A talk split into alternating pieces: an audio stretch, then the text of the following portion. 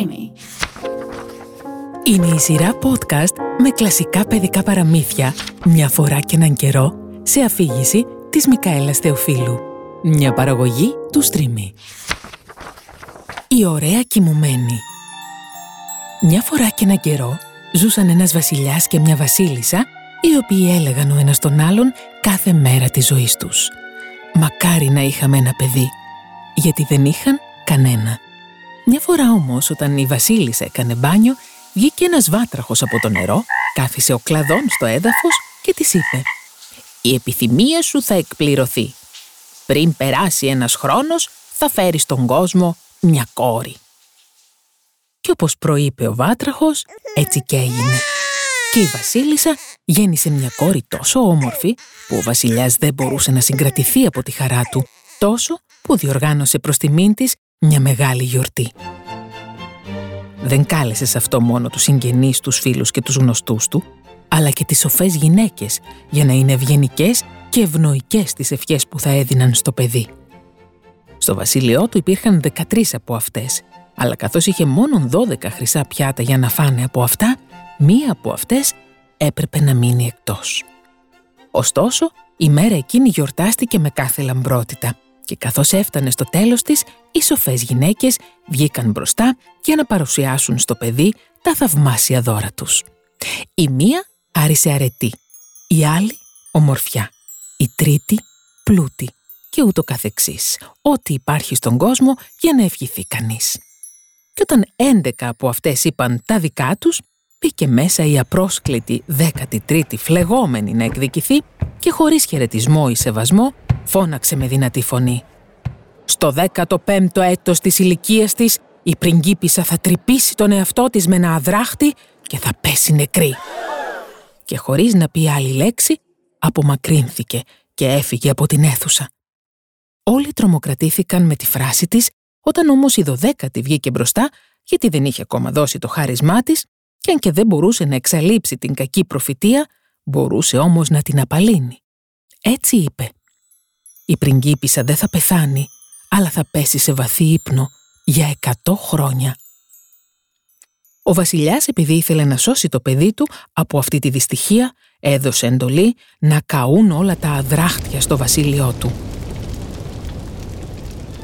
Η κόρη μεγάλωσε, στολισμένη με όλα τα δώρα των σοφών γυναικών και ήταν τόσο όμορφη, σεμνή, γλυκιά, ευγενική και έξυπνη που όποιος την έβλεπε δεν μπορούσε να μην την αγαπήσει.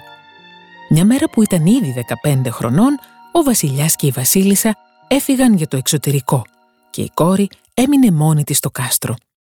Περιπλανήθηκε σε κάθε γωνιά, σε όλα τα δωμάτια και τα σαλόνια, όπου την πήγαινε το ένστικτο και η φαντασία της, ώσπου τελικά έφτασε σε έναν παλιό πύργο.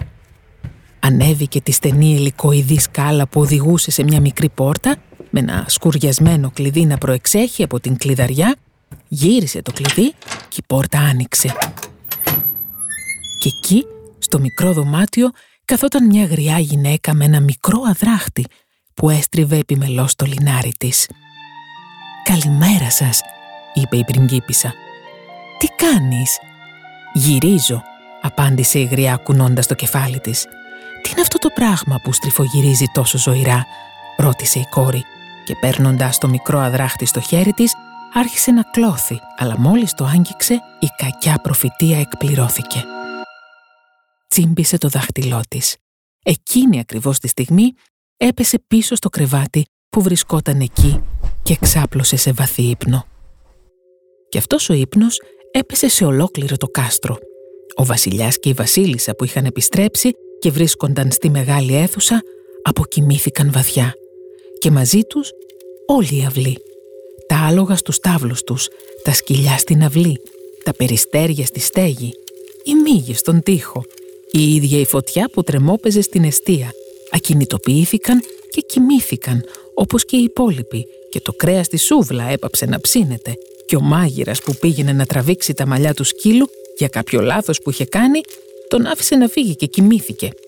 Και ο άνεμος σταμάτησε και ούτε ένα φύλλο δεν έπεσε από τα δέντρα γύρω από το κάστρο.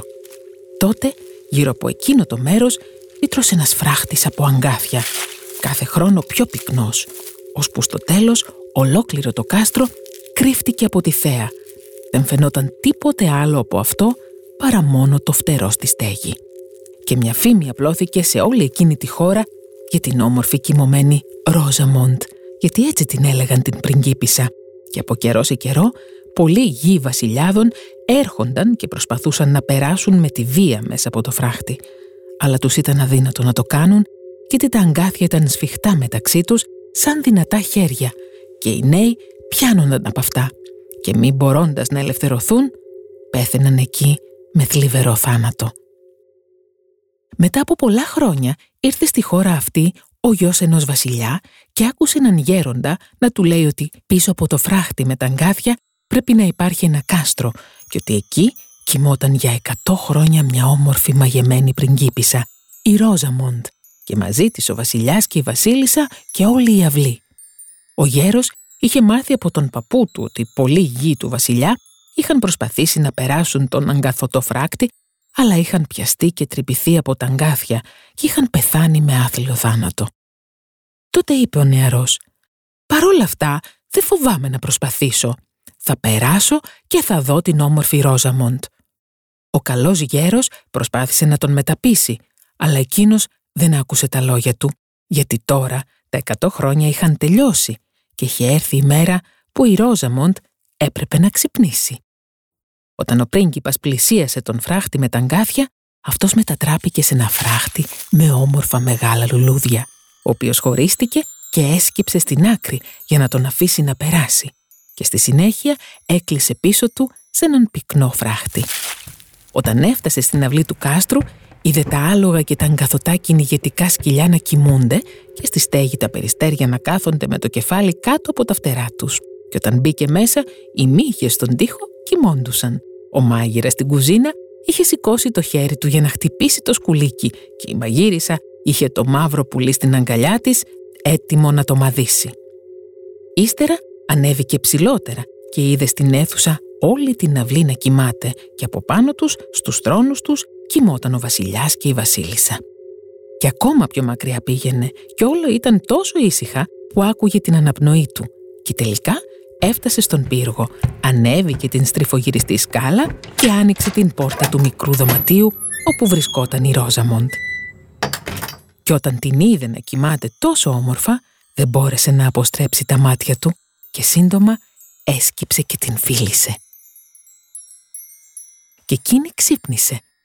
Άνοιξε τα μάτια της και τον κοίταξε πολύ ευγενικά. Και σηκώθηκε και βγήκαν έξω μαζί και ο βασιλιάς και η βασίλισσα και όλοι οι αυλοί ξύπνησαν και κοιτούσαν ο ένας τον άλλον με ορθάνυχτα μάτια θαυμασμού. Και τα άλογα στην αυλή σηκώθηκαν και κουνήθηκαν. Τα κυνηγόσκυλα πετάχτηκαν και κούνησαν τις ουρές τους.